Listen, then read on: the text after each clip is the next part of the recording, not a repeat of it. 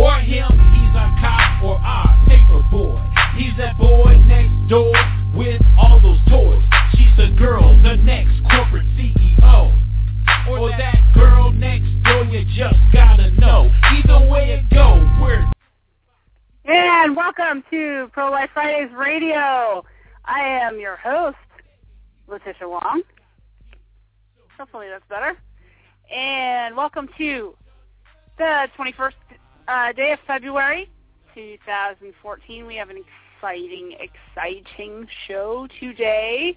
I want to welcome my co-hosts on with me. Hey there, Thomas.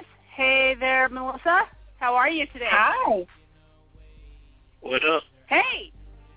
Hi, everyone. So everyone. I wanted to let you know. so I wanted to let you know that I tried skyping myself through BTR and it did not work. So we've got some issues. Uh-oh. so I have to go back to the old technology. And yes, ladies and gentlemen, I have been holding a phone receiver to my ear for the last umpteen months as your host. That's why I sound so like I'm 10 million miles away. I know your your guys' audio is so much better than mine. I think it's just uh, our phone provider, our our internet service provider. But hopefully we'll have this figured out by next week. Yes. You sound great. Well, thank you. A shot from Kiss Cam already has more than a million views on I hear something. Is That is coming? not That's me. Really good. I can hear your computer from here. Anyway, Hello. welcome to the show. You're listening to Pro-Life Fridays Radio. Thomas, will you please open our show up with our our verse and our prayer? Absolutely. Deuteronomy chapter 30, verse 19. I, I record this day against you that I have set before you life and death, blessing and cursing. Therefore, choose life so that you and your seed might live. Dear Heavenly Father, in the mighty name of Jesus Christ, Father, we give you glory, honor, and praise. Father God, we thank you for another opportunity to host Pro-Life Fridays radio and being the voice for the unborn, the those who cannot defend themselves, whether it's the unborn, those who are incapacitated or imprisoned prison unjustly, Lord. We just thank you for another opportunity to be a voice. Father, and we thank you for our guest that we have today, and we pray that you would bless him and bless the word that he speaks today. Bless the families of the Hope, Lord God, Letitia and Melissa, and their spouses and their beautiful kids. In the mighty name of Jesus Christ, we give you glory, honor, and praise. Amen. Amen.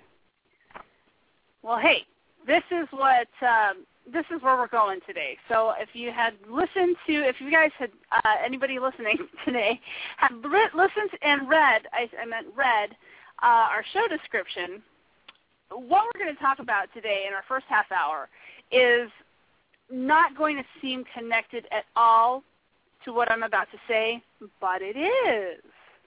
A couple of weeks ago, we had our guest, a good friend of mine, Jane Petrie from St. Louis, on with me. And let me give you a quick background on, you know, how much she knows because she knows a heck of a lot of what we're going to about, about to talk about. We have been dealing with and exposing this little known fact that's growing across the country about the Girl Scout organization.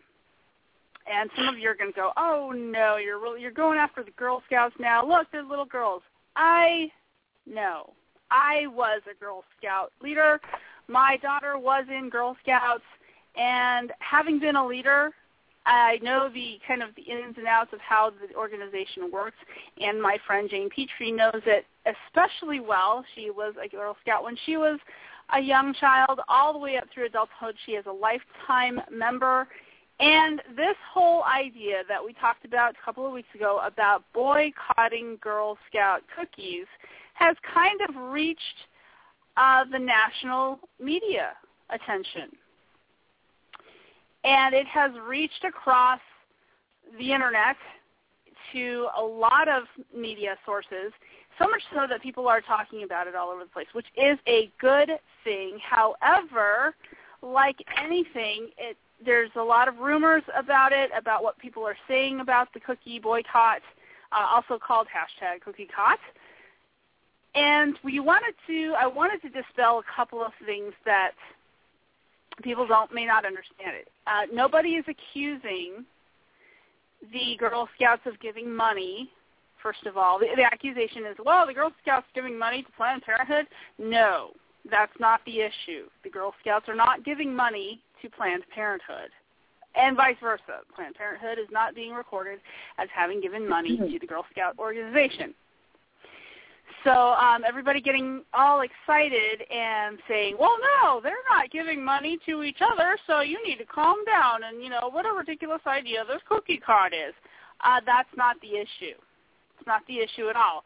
But don't don't think that those rumors aren't affecting people in what they write. So, Melissa, today you have something you've been wanting to share for quite a number of weeks, and we haven't been able to get to it until today, but we are getting to it today.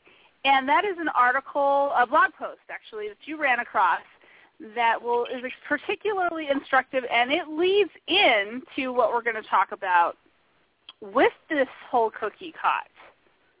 So as we get Okay. into that, we're going to tease out. We're going to tease out um, particularly my interest in in in it at the beginning, at the front end, is dispelling some of the rumors and fixing some of the assumptions that this blog post makes because of the Girl Scout cookie cot. So why don't you read uh, the relevant portions to us? Let's get started with that, Okay. and uh, we'll just kind of take it as it runs along.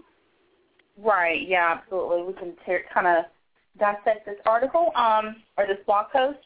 It was actually written by a pastor, um, Perry Noble, and um, some may not be familiar with Perry Noble, but he is um, here in the Carolinas, particularly. He's very popular, and he's gained a lot of national notoriety as well. Um, he pastors a very large church um, in South Carolina, and um, he's connected to a number of different ministries and um, he has a, a, a big influence. Um, he is um, definitely controversial. He he um, says uh, things that I think sometimes to uh, to fan flames, and uh, he is unapologetic in that sense. Um, but a very large uh, influence that he has on, on a number of people.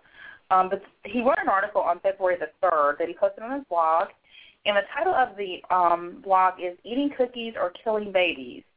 Do I Have to Choose? So the title alone, obviously, you know, uh, being a pastor who was controversial, um, he uh, kind of went there with his title um, to bring some shock value.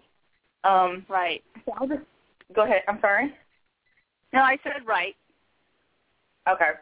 So I'm gonna jump into it, and um, the first part, basically, he's he's he's trying to give some disclaimers here. He says, you know, I know this title's shocking, um, but before we dive into this this subject, allow me to clarify or clearly identify where I stand on the issue. He says that number one, he's unapologetically pro-life. Um, number two, he's never um, known uh, admit uh, he, he's never voted for a pro-life or for a pro-choice candidate that he knows of. Um, he believes that human life begins at conception.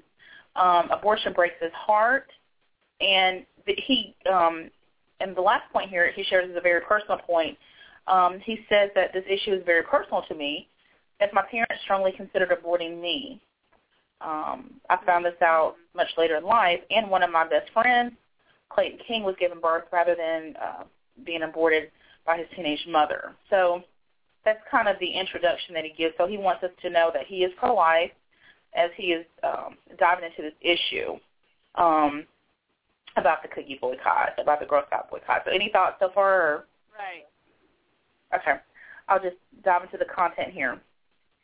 He goes on to say, with all this in mind, I believe the recent decision by several churches and Christian organizations to align themselves with pro-life groups participating in, in Cookie Cot 2014 a boycott on Girl Scout cookies is one of the most ludicrous ideas I've ever seen. Um, he says, first of all, the Thin Mint Girl Scout cookies are my favorite, and I have already placed my order for this year.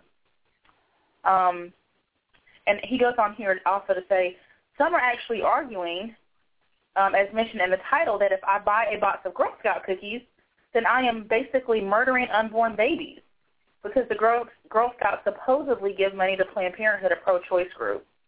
The insanity of that argument is unreal. And I'll let you, Letitia, explain what the boycott is all about before I kind of dissect some of this as well. Right. Yes. Um, right. His first his first accusation is that uh, Girl Scouts is giving money to Planned Parenthood. That's what he's heard. That is a rumor, and that's the one I addressed. Nobody is saying those that actually those who are saying this are making a mistake. It's not true. The Girl Scouts are not supposedly giving money to Planned Parenthood. They're not giving money to Planned Parenthood. That is not the problem. The problem is the Girl Scouts is working with Planned Parenthood to promote pro-abortion programs and pro-abortion literature and pro and population control measures both here in the United States and other countries. The Girl Scouts organization's international arm uh, called the World Association of Girl Guides and Girl Scouts or WAGG, uh, sorry, WAGGGS or WAGS as they are known. It is the international arm of the Girl Scouts that is the most active at partnering and working with organizations like Planned Parenthood and other population control and pro-abortion organizations to promote people and ideas and pro-abortion a pro-abortion agenda on an international level, here, here and on the international level. That is what the problem is. Now, I have kind of detailed this before um, on Facebook from our Facebook account, but let me explain it to you uh, in detail over this program, saying this is how it works. The entire Girl Scouts USA organization is built on top of the backs of little girls and adult volunteers.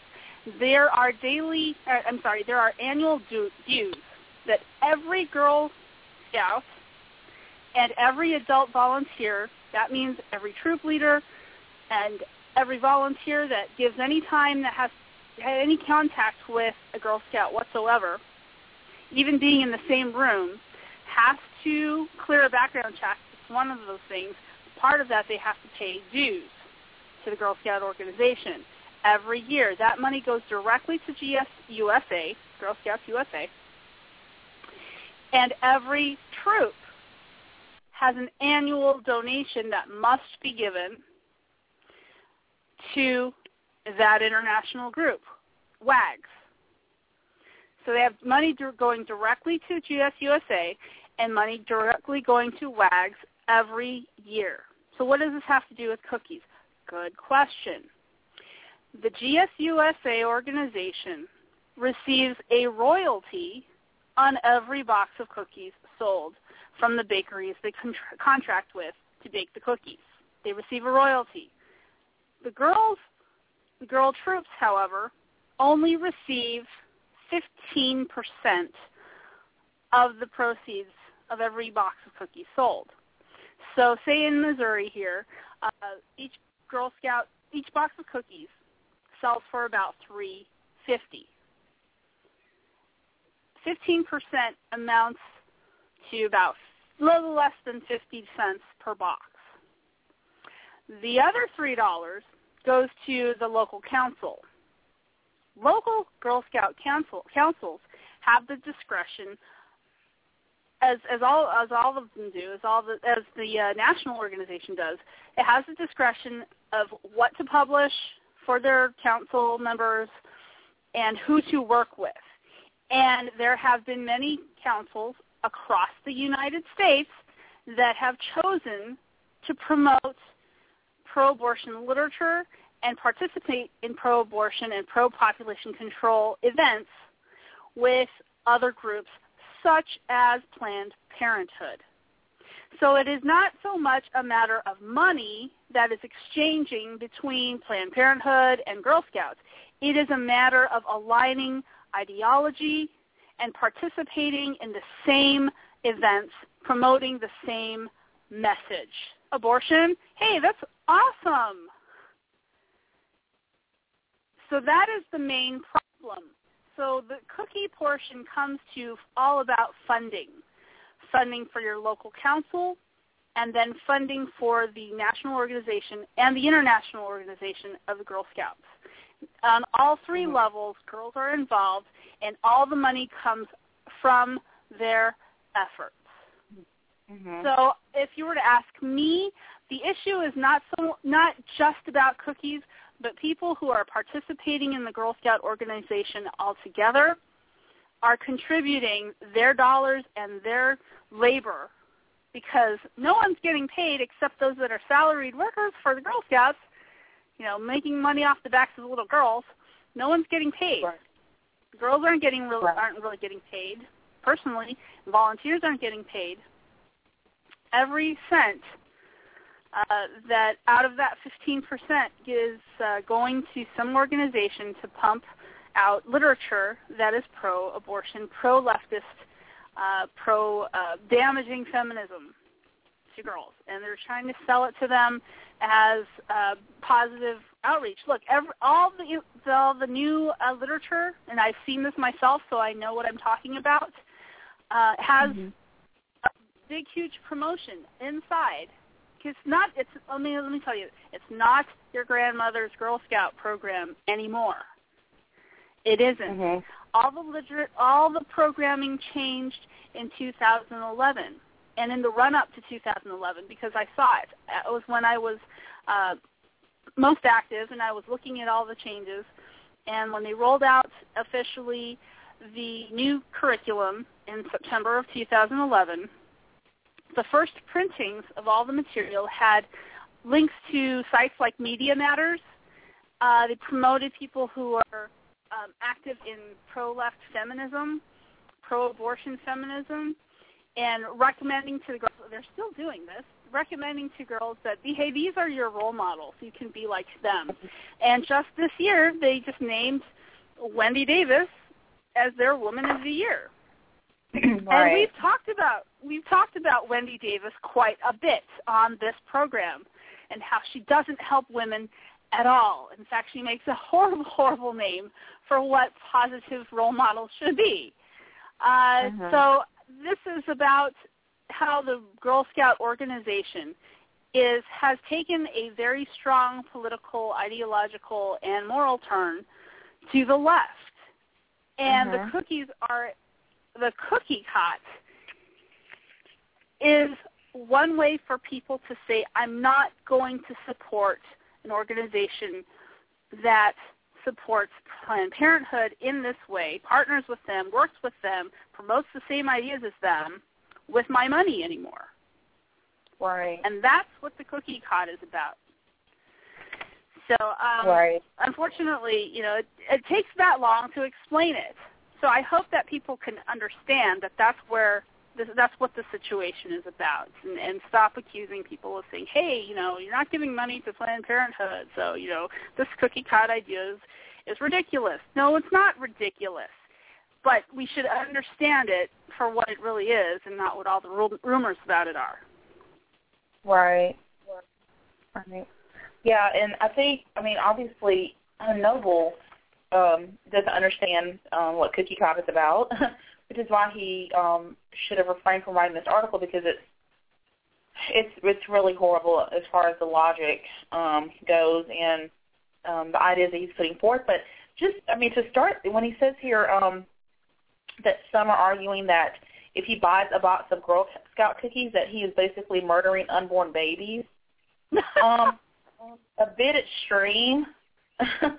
I mean, who Yeah. who's saying that? You know, this is it's just a straw man caricature of our position, which is we're just holding um, these organizations responsible for those that they support, for the ideologies that they are um, putting forth into um, the, our society and into the world, and we're just we're not we're not going to support um, any measures that um, go to killing children, um, innocent children, and so um, this is just a very oversimplification of the issues, and purposely he, he, does this over and over throughout the article. Um, but I have no idea who he's saying is saying who he, who he's referring to as, as stating that um, buying a box, a box of Girl Scout cookies um, is the equivalent of murdering a, a baby. Um, it's just absolutely ridiculous. Yeah, it's a complete Oh. slippery slope. But what it doesn't follow. Nobody has said that, and it doesn't Not at follow. all. Not at all.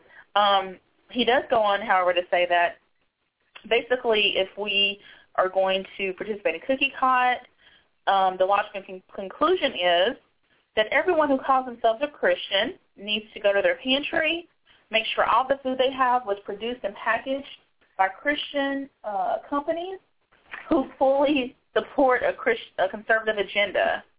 Um, because if not, um, then it would be hypocritical to be involved in this movement. Which again is just oh, it's this the logic is horrible, and it's just a, a complete oversimplification. Um, obviously, every company that we deal with on a daily basis, we can we don't know if they're Christian or not. I don't know if my energy company is Christian. You know, if the head is Christian. I don't.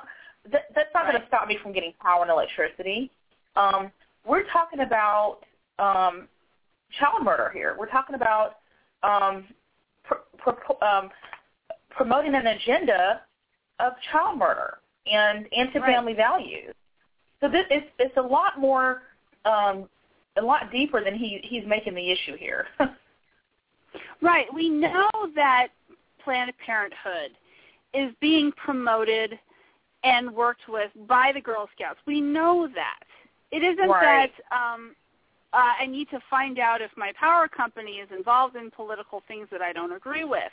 Uh, that is, Right. th- you know, that is something different because we know the fact that, I mean, if Planned Parenthood's promoting abortion, luring people into thinking that abortion is empowering to women and instead they're killing children and maiming women and damaging them some psychologically for probably the rest of their life if they don't get help for that uh, that would be an association for for that from the Girl Scouts to Mhm. that would be completely objectionable and I need to get electricity for my home. I do not need to buy cookies.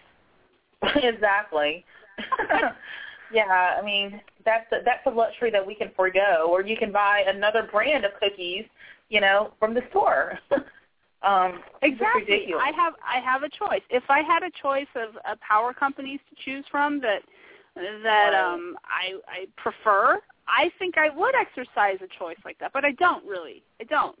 Right. That's a He's just completely he's, different industry. Extremes here. Um, and you know, we the thing is, we hear this rhetoric from the pro-choice movement all the time, and it's it's sad when it's someone within our within our own Christian community that's doing this. Um, Right.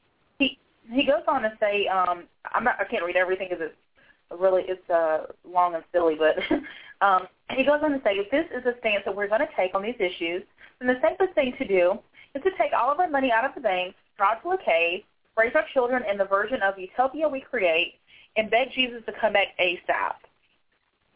Um, yeah, again, um, just totally logical. Um, Right. what we're not we're not uh, advocating withdrawing from society and taking our monies out of the banks and going into caves and hiding from the world and just you know sitting there waiting for Jesus to come back while we do nothing.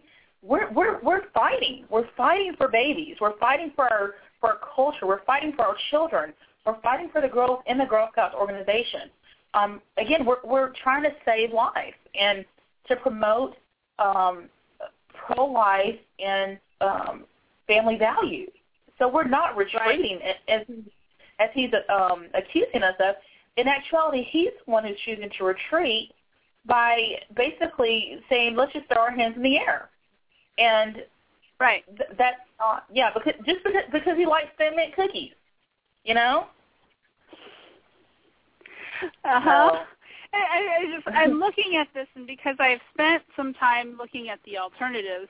Hey, the time it takes for somebody to to find track a Girl Scout down and say I want some a box of Thin Mint cookies. Right. You could have gone to a, your local grocery store and Yeah. found a comparable look a comparable knockoff.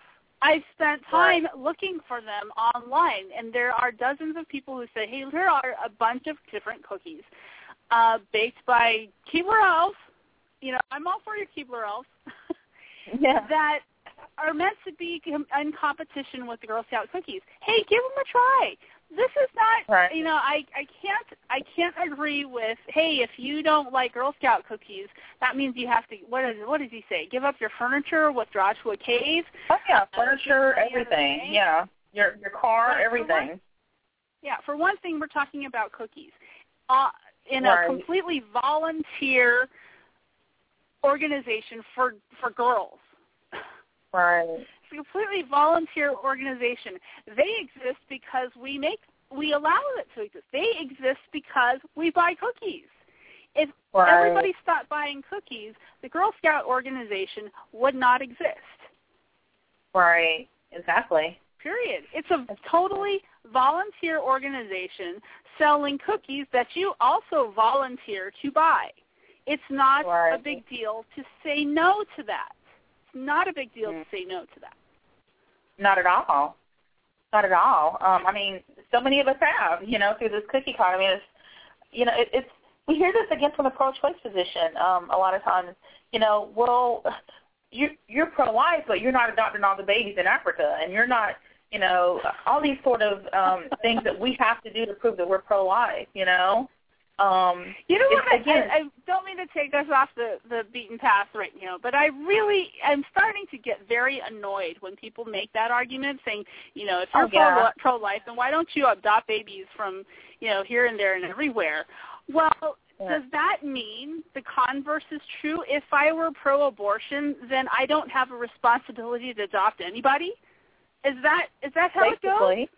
So I, you know, Basically, if. I just became pro-choice, then I can take my hands off of the world and, and wash my hands of all the the abuses that children suffer, and say, hey, I'm pro-choice, and I don't yeah, I have to deal with for this child to be aborted, so I don't have to do anything.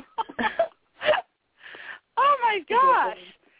Uh, yeah, Yeah, you asked me which position, just on the face of that, I would take. I would take the one that has more responsibility, even though I cannot adopt every child under the sun. Well, if you if you if you could if you adopted every child that needed a home, how could you fight uh, in any way for pro-life causes? Like you wouldn't, you would be stretched so thin in every way. Um, you couldn't be effective at at what we're at what we're doing. So it's right. Yeah, it's and, and the point is that that one doesn't have anything to do with the other. Absolutely. One does yeah, not have anything to do with the other. Right. Yeah, it's just um again, it's just strong extremes. But he he goes on. He tries to bring scripture into this somehow. Um, not surprising. Um, uh, Jesus did not come into the world to condemn the world. Um, he didn't come uh, for the purpose of condemnation. Um, he says, I'm, I'm quite sure he hasn't asked his followers to do it on his behalf. As a friend of mine said, recently we've been called to shine the light into a dark world, not shake a fist at it. Um, one of the biggest problems with some people who vehemently oppose abortion is they have never sat down and look, locked eyes with a woman who has had an abortion. And um, now again, that's a that's a caricature if I've ever heard one. I mean, Yes. really, to accuse. I mean, I have looked many women in the eye who have had abortions. I, and what is that supposed to change my mind? Right, right. I'm not so Yeah, sure why. Yes. Yeah, and they're not to mention all the, the post-abortive men and women who are in the pro-life movement. So they themselves have gone through the pain of abortion, and yes, they've locked they've locked eyes with a woman or a man who's had abortion because they look in the mirror every day.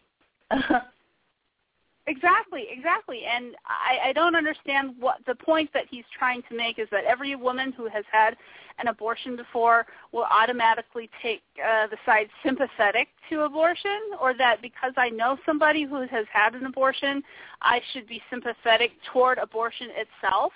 Uh, I think this is a real failure to separate the act from the person. You know, we Right. sympathize greatly with women who have had abortions, but we don't say just because you've had one and I know you, that means it's okay. Right. Yeah, he um it's it's so more than anything throughout this article what what I see him doing is um just taking a shot at pro-lifers. He has some type of axe to grind against pro-lifers. Um he says um you know the sin category. We just he says we want to point out the faults and failures of others. Um we don't we're we're not concerned with why a woman chooses to have an abortion. Um he goes on to say um, abortion is an issue that runs so much deeper than a surface level boycott.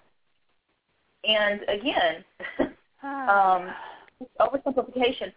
We did not say we're not saying that this boycott is the answer to solve the problem of abortion. Um, Right. We're saying that this is a um, solution in trying to restore a culture of life um, to our young people. Um, but to simplify as we're equating the fight for life with a boycott of cookies is, again, just very um, simplistic and a caricature. And it, it is begging the question. He's he's saying that it's a surface level boycott. That's what we're that that's the point of debate. Is this really is this important or not? And he's just assuming that it's surface level without giving any type of explanation for why he feels that it is. We, on the other hand, do not feel like it's surface level. We feel like this is something worth fighting for. So, any thoughts to add to that, Letitia? Yeah, well, I'm I'm thinking, and I'm looking over this article, uh, this blog post myself, and thinking to myself, this is a pastor, and what happened to pastor? Well, I mean, what Hmm. happened to pastors who can who who only spoke from a point of I'm not even sure I know the word uh, from the side of authority on this for themselves, where he's Mhm. he's apologizing. He's almost apologizing for what he's saying. He's saying, "I'm personally pro-life. I, you know, I, was, I think Right. abortion is wrong, and I think abortion is horrible, and and I, you know, I'm personally pro-life, but I'm professionally pro-choice." Uh, I'm not saying that he's saying that, but that's exactly what it sounds like. Uh, and Right. And he's deflecting and he's avoiding the real issue and talking all about cookies when Mhm. the issue is not about the cookies themselves. The reason the boycott is going on is because of the association between the Girl Scout organization and Planned Parenthood. You really Right. ought to be talking about that association, not about the cookies. And I think I'm I'm pretty sure any normal human being can see that that's that would that's where the issue lies. So that he spends Right. so much time talking about a boycott of cookies leads me to think he, he doesn't really want to deal with the issue that is that is the real issue. Right.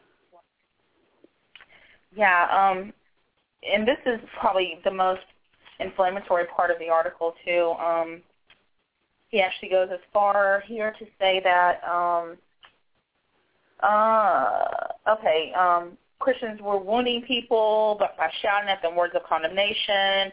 I have no idea where he's getting this from. Um, I don't know where what his sources are.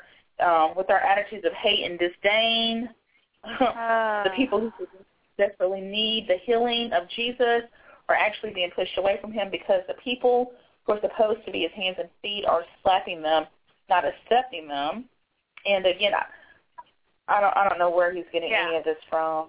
Um, especially if, if we're dealing with a cookie cot, what what does the cookie what does boycotting cookies have to do with any of this that he's referring to? Um, and then Mhm. he, he goes on to say, this is um, the really inflammatory part. It is really sad when Planned Parenthood and the Girl Scouts are actually acting more Christ-like than many of the people who are taking aim at them through this boycott. Yeah, I'm shaking my head here, going, I I don't know where you're getting this. oh, but uh, So I wouldn't I wouldn't be so bold to say that. You're right. Yeah, Planned Parenthood who kills children, thirty-one thousand every year. They are. He's associating them with being Christ-like. My question is, what does he, as a pastor, what is his criteria for Christ-likeness? Because if Planned Parenthood fits that in any way, then I've, I've just totally misread my Bible, and maybe I need to read his version. Um, to to to actually um, use the, the adjective Christ-like with an or, with the number one abortion provider in our in our country um, Mhm. is absolutely um, inflammatory. It, it's not it's unacceptable at all for for anything for anyone to say that. That is just that's beyond me. um, and he he doesn't qualify that with well, how are they Christ-like? In what sense? Um, it, are they supposedly Christ-like? Again, I don't know what his criteria for Christ-likeness is based on that statement alone. So I just I don't I don't know how he's All right. arriving at this. Well, maybe our Uh, guest will uh, for today will can, can enlighten us. He's been a pastor for many years. Uh, he has mentored other pastors that I personally know. Uh, that that is a pastor of the church that I attend. Um, let me see if I can get him on the line. Let's go to a very very short break while I get him on the line, and uh, we'll come back and ask him. We will ask him uh, all about that. So hang in there. Yes. We will be right back.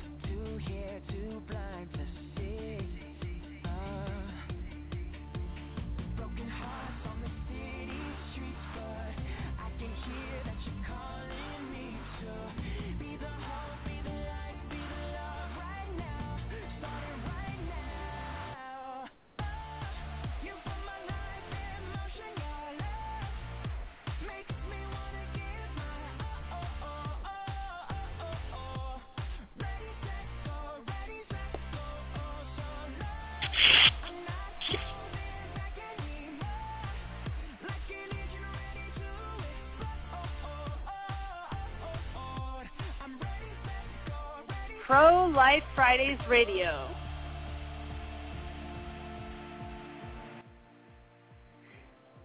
Hey, just a quick announcement, everybody. Welcome to the show. It's Pro Life Fridays Radio. We are making some exciting moves here in the next couple of weeks, starting in the beginning of March, uh, our first Friday in March. We're going to go through this wonderful thing called a name change. And it's very exciting. We are moving to a new name called True Life Fridays, spelled T-R-U Life Fridays instead of Pro Life Fridays. We are so excited for the change.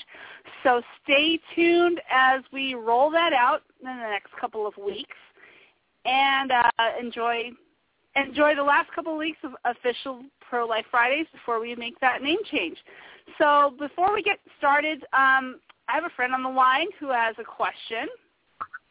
Hey there, Randy. Hi, Letitia. Hey, you had a question for us. Well, first of all, thank you so much for having a program about the pro-life issue. Uh, we are a culture of death, and we need light and hope in this culture.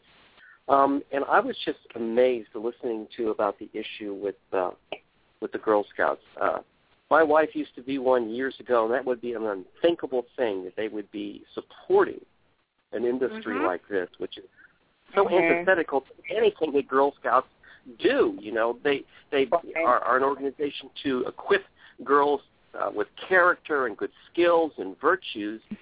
My, my question is, how on earth have we drifted so deeply into Mm. these kinds of, of issues that we're now taking the very kids that we mold and shape for the future, and we're giving them alternative philosophies that are just deadly. Why are we doing this? I guess is my question. Are you asking about the Girl Scout organization in particular or our culture in general? Girl? Scout organizations, how, how did they how did they get involved in something like this? Why would they do this when their their job is to to to, to mold and shape characters and, and virtues Right. uh, for young girls preparing for life? Why would they do this? It it just it boggles the mind. Well- I guess is what I'm asking. The the short answer is I did my homework when I decided to become involved in the Girl Scouts a few years ago, and it was a very short stint through the Girl Scouts because as I saw the the trend was uh, getting to this point, I jumped ship because I'm like I I don't think I can I can be a part of this. And how I when I got in, involved and became a a a volunteer at first, and my daughter was involved.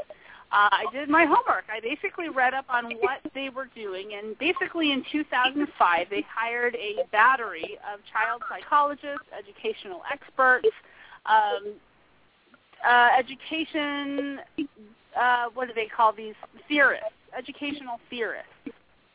Basically, a bunch of uh, academics to come and rewrite their Girl Scout curriculum and to give a sense of direction to the Girl Scouts organization through the curriculum that it didn't have before. Now, the reason uh, they now I can we can only say the reason they wanted to do this was to move in a leftward direction. But prior to that, it was more of a troop-led effort. Your troop leader and the girls decided, you know, I want to do this. I want to earn badges. I want to go camping. I want to do this. I want to do that.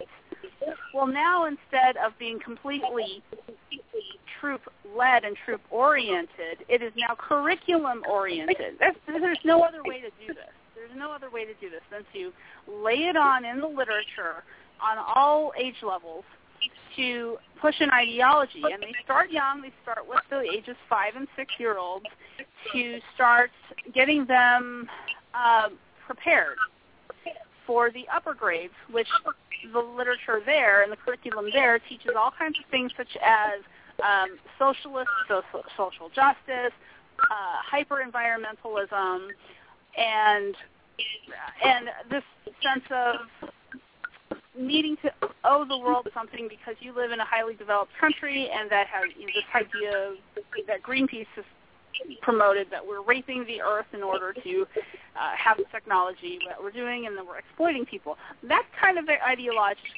ideology is kind of laid in in stages up to the point where they're you know seniors in high school. And this began in 2005 with them hiring a lot of these educational theorists and child psychologists. So the fruit of the, this uh, shift in direction came about in 2011. It trickled in in the years prior to that, but they had their official launch of the new curriculum in 2011. And I think since then, people have gotten wise to this new direction, and that's where we've come to this point where people are calling for a boycott of the cookies. Mm-hmm. Hmm, It, it just sounds like they're recruiting them. It's like they're uh, molding and shaping their minds, and it seems like that's the, the those these are the issues they're involved in. They, they don't have any conservative issues they're involved in. Uh, they don't have the other side of the coin, the pro-life uh, issue, and what pro-life are saying about this. It seems like that they are pretty much dedicated to a leftist, socialist kind of agenda for these girls. Mhm. Right, and it depends on who's leading the leading the charge here. The entire Girl Scout uh, Council organ the organization, those that are salaried employees, the CEO and the head of every council um, are, are pretty much they're hired from the top down, and they hire the people Well, what they want about what about parents that have conservative children in, in Girl Scouts that have their minds already, you know, they're, they're conservative thinking young girls, they maybe at Yeah. that age. I mean, how do they deal with that whole agenda then? If if you're a Girl Scout, you're a family, you're pro-life, you're, you're conservative. What what what, what did they do? Did they just leave or or what? Uh, for the moment, yeah, that's your only option.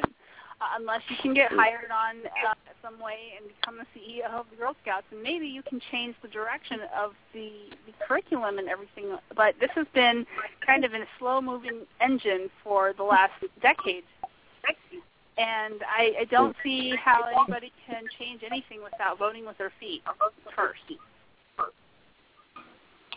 Okay, thanks. The- thanks for your time. Now the the now that this is, brings us to the cookie cot.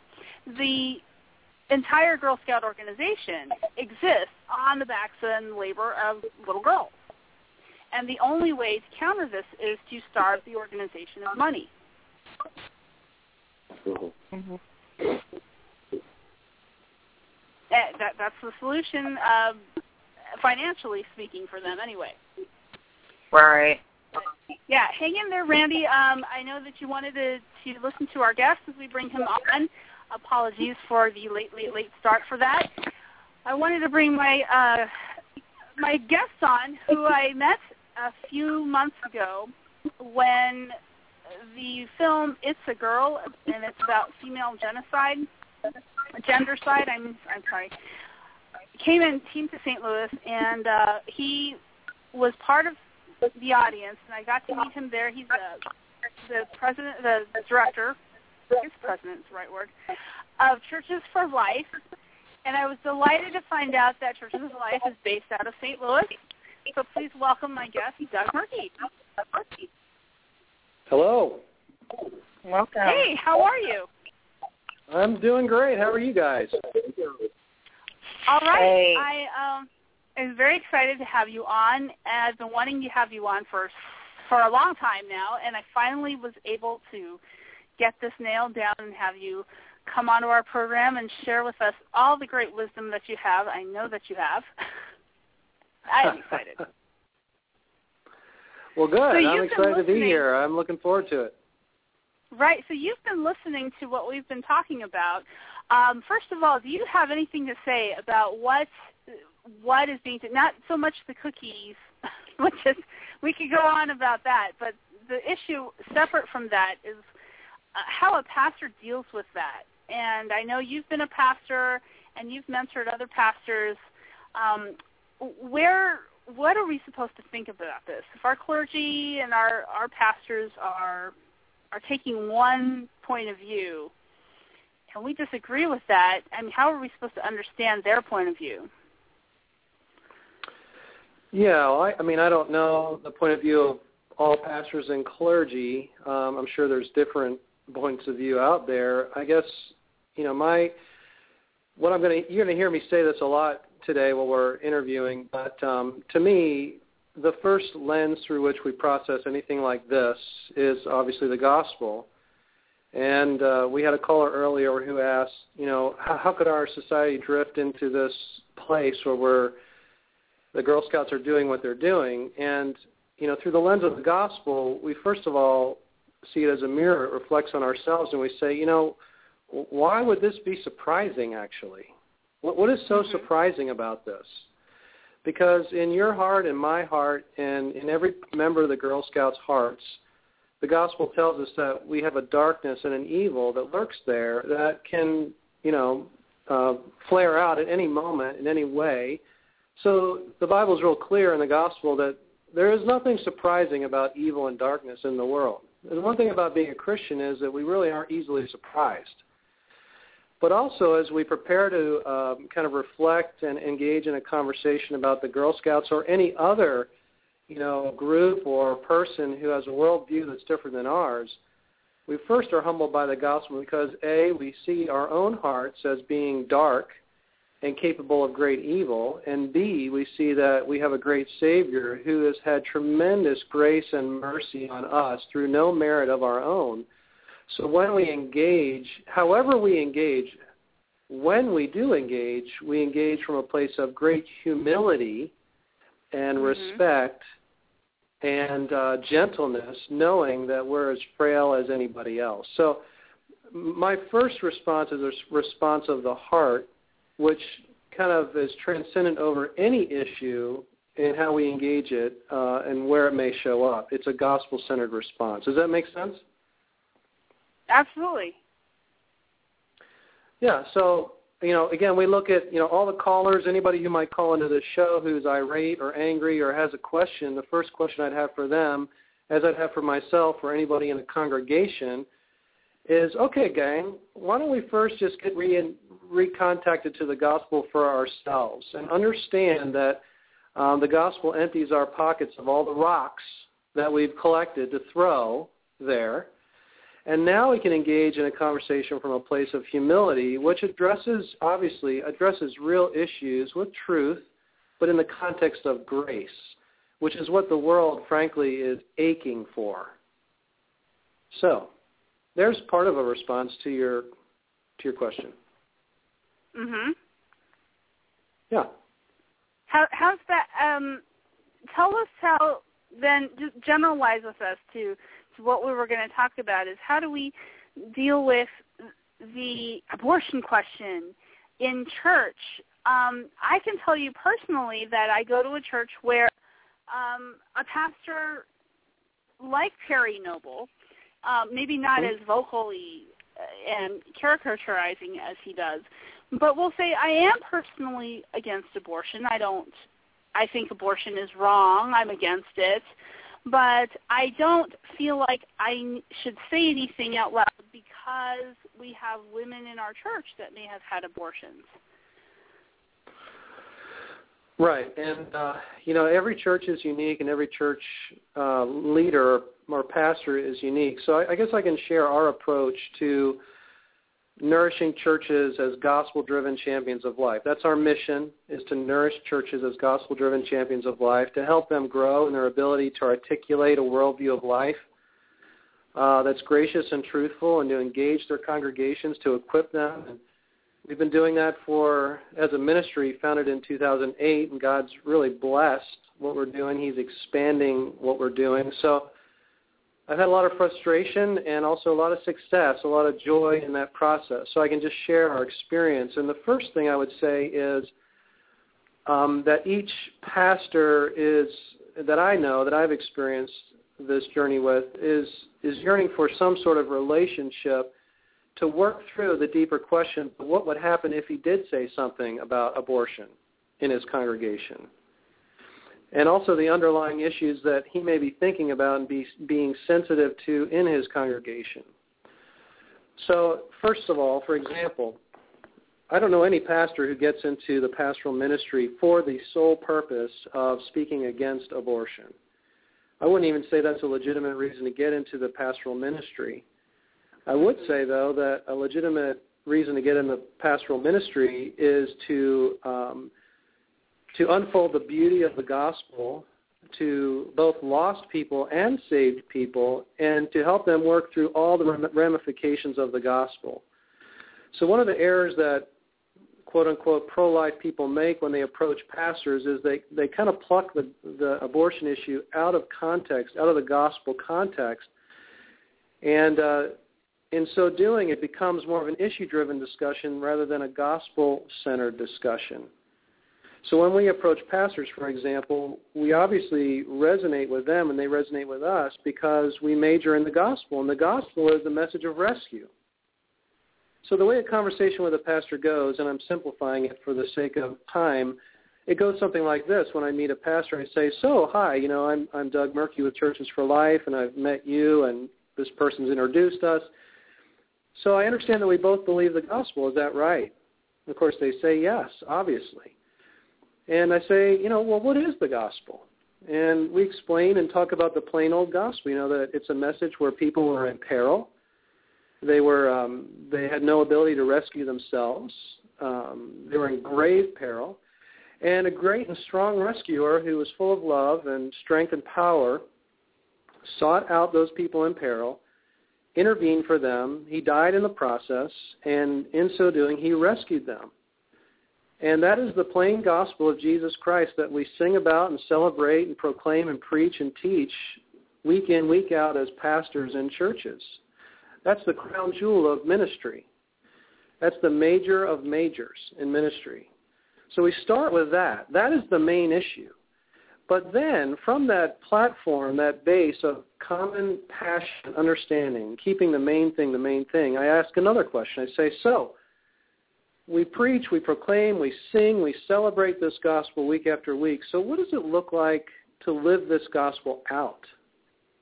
What does it look like for us as pastors to equip our people, God's people really, to love and believe this gospel, but also to reflect it in all kinds of practical ways in and through their lives? What does it mean, as we like to say, to live as rescued rescuers, gospel-centered rescuers? And that's where we get into much deeper conversations about, well, who's in peril? I mean, Mhm. everybody's in peril in the whole world from the wrath of God outside of Christ, right? Everybody's in spiritual peril.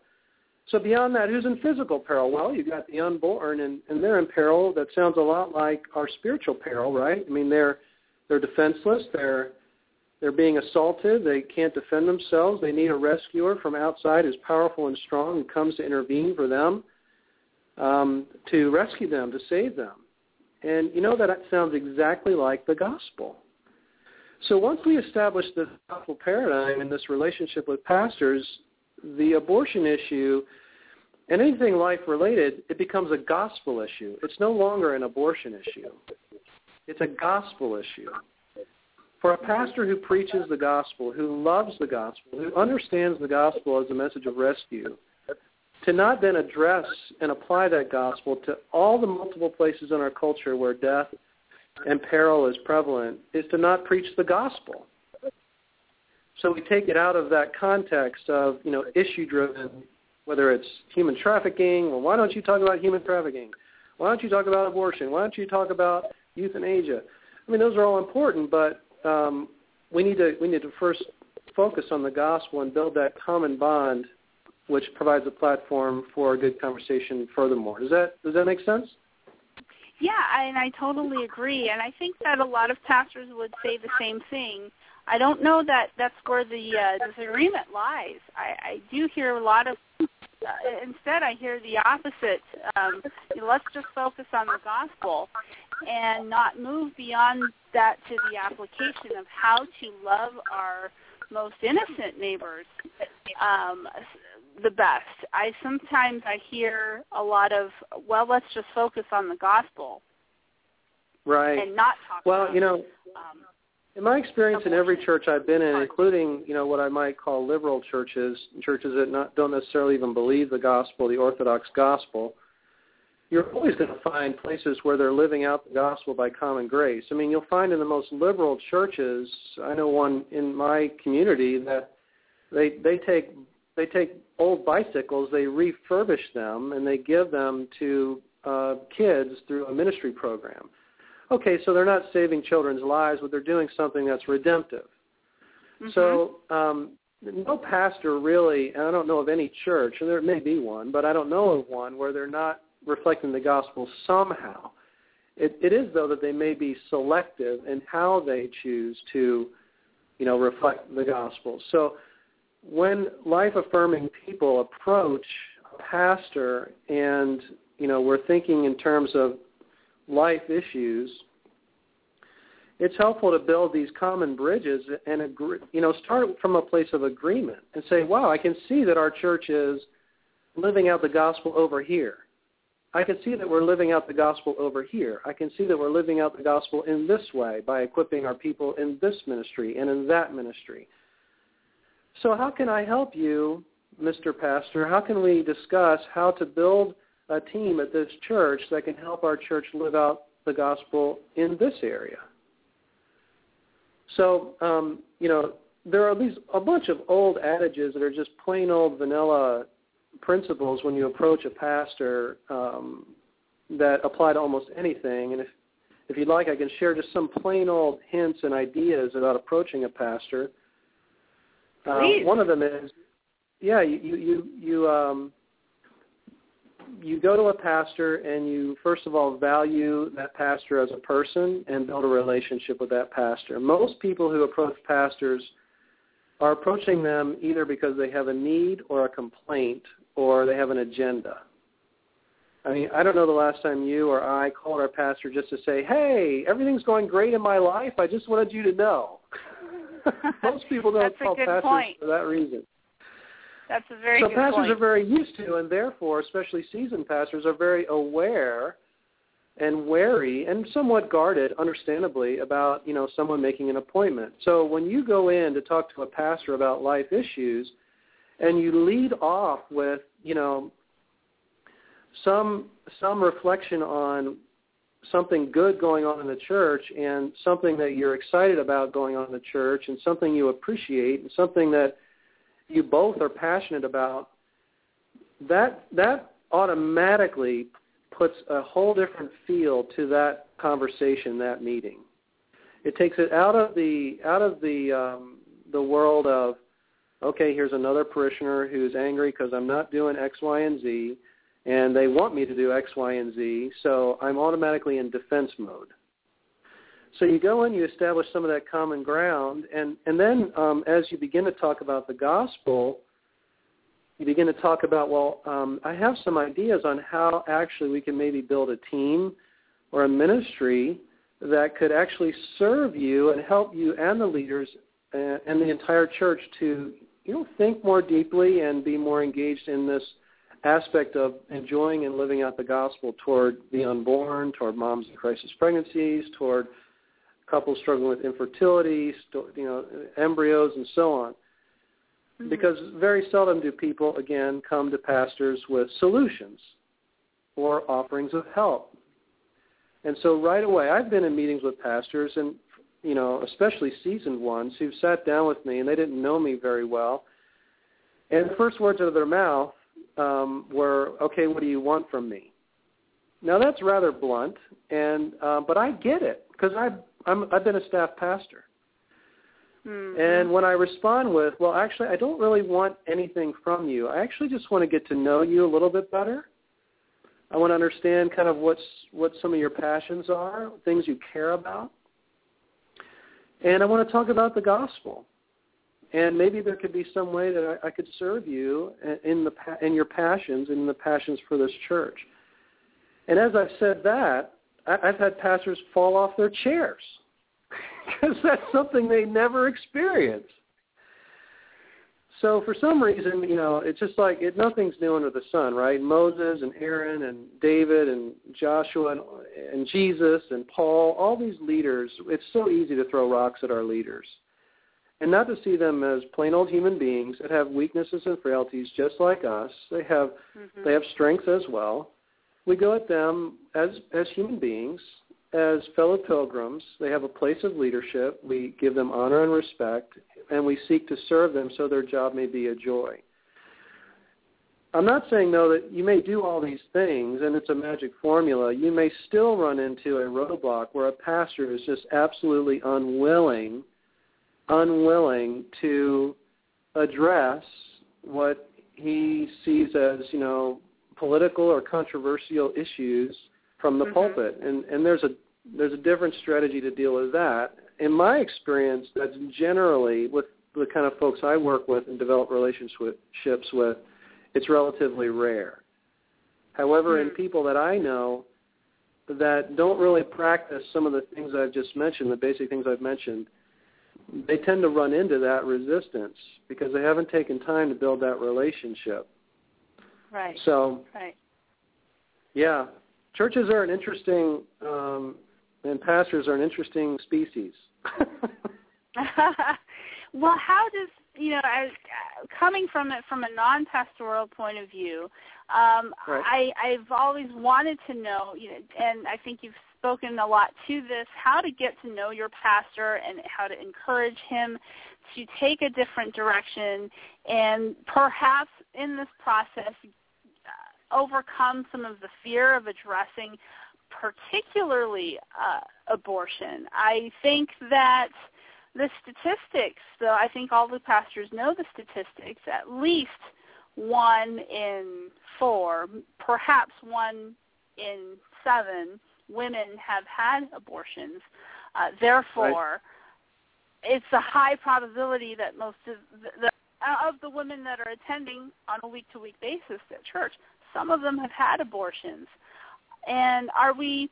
I'm wondering, the longer when and the question is now you've asked you've answered kind of the how, but when should we begin to I guess approach this because the longer I the longer we sit on this, the more those women who have undergone abortion and have have experienced loss through that are still hurting and still in need of uh, reconciliation. If they've never dealt with this, if they have, they don't go to a church that is very open about that, and we have fearful pastors who don't want to approach the subject, you know, for for their own for their own fears, out of their own fears. When Right. would be a good And- time to do this? Yeah, I think it's a it's a wonderful question, and it, it does not have a simple answer. But let me just give you a little scenario. Let's suppose that I am this pastor, and you approach me, and you say, you know, Pastor, I really think, you know, we need to begin talking about these kinds of things, so on and so forth. And my response is, yes, I agree. Next Sunday, I'm going to dedicate the entire worship service to the subject of life and abortion. Now, here's the question. If I do that, and let's say I'm a pastor of a church of 500 people, and if one in four women in my church has had an abortion, I have just set myself up for fielding up to 200 phone calls on Monday morning from, from women and men who've been affected or touched by abortion who want counseling or who angry they're angry or whatever else. Now, by by saying this, I'm not saying that that's an excuse not to to say it. What what I'm trying to drive at is when we go at pastors, the best way that we can encourage them to uh, preach or teach from the front about these kinds of subjects is to help build a, a trustworthy, consistent, gospel-centered um, team really underneath them and, and underneath the church that can help deal with the fallout, repercussions, ramifications of such an emphasis. Now, this is something we're very used to in other places in church culture. For example, missions. Now, I know churches are all different when they uh, how they deal with missions, but in, in a lot of churches, mm, you'll find a missions committee, right? Maybe a local missions Right. committee, maybe a foreign missions committee in, in the church where I'm on staff, we have a fantastic World Missions Committee, and we're gearing up for all kinds of focus on missions in the next couple of weeks. And you'll hear about it from the pulpit. You'll hear about it in Sunday school. Every the whole entire church church schedule is rearranged for two weeks to focus on missions. The point is, is that the pastor, if that church is free to preach about missions because he has a trustworthy multifaceted, capable team of people that is developing and building a structure, a discipleship, a counseling, a mentoring, equipping, um, machine isn't the right word, but structure underneath him and in the church so that the church can actually address these issues. because just mentioning it from the pulpit is not addressing the issue. It's part right, of right. addressing an issue. So where a lot of folks fall down, I think, in the life arena is that they go to the pastor and they have a reductionistic or a simplistic approach and saying, well, if I could just get my pastor to preach about this issue, you know, I'd hit, I'll hit a home run. It's a home run. Mhm. Well, um, you know, I wouldn't say it's a home run. I wouldn't say it's it's a strikeout either. I'd say it's maybe first base. But there's a lot of other bases to cover, and and that's why actually we we started Churches for Life because we we fill that missing gap of helping helping churches develop a gospel-centered, trustworthy, consistent, multifaceted uh, life team that can support and assist the pastor and the whole church to develop a, a ministry in that church that's as trusted and and uh, mainstream and robust and active as any other mainstream, robust, active ministry in that church. In fact, if you think of any ministry in any church that um, permeates the culture of that church, could be a women's ministry, could be VBS, it could be missions, it could be mercy ministry of some kind. Every ministry that that uh, pervades the culture of a church has at least some sort of a team, a trustworthy team underneath it.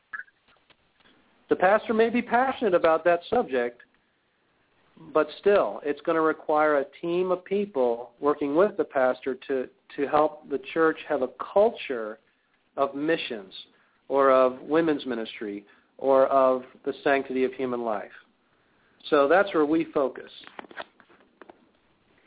So how does a church, my next question, how does a church become a church, a part of Churches for Life?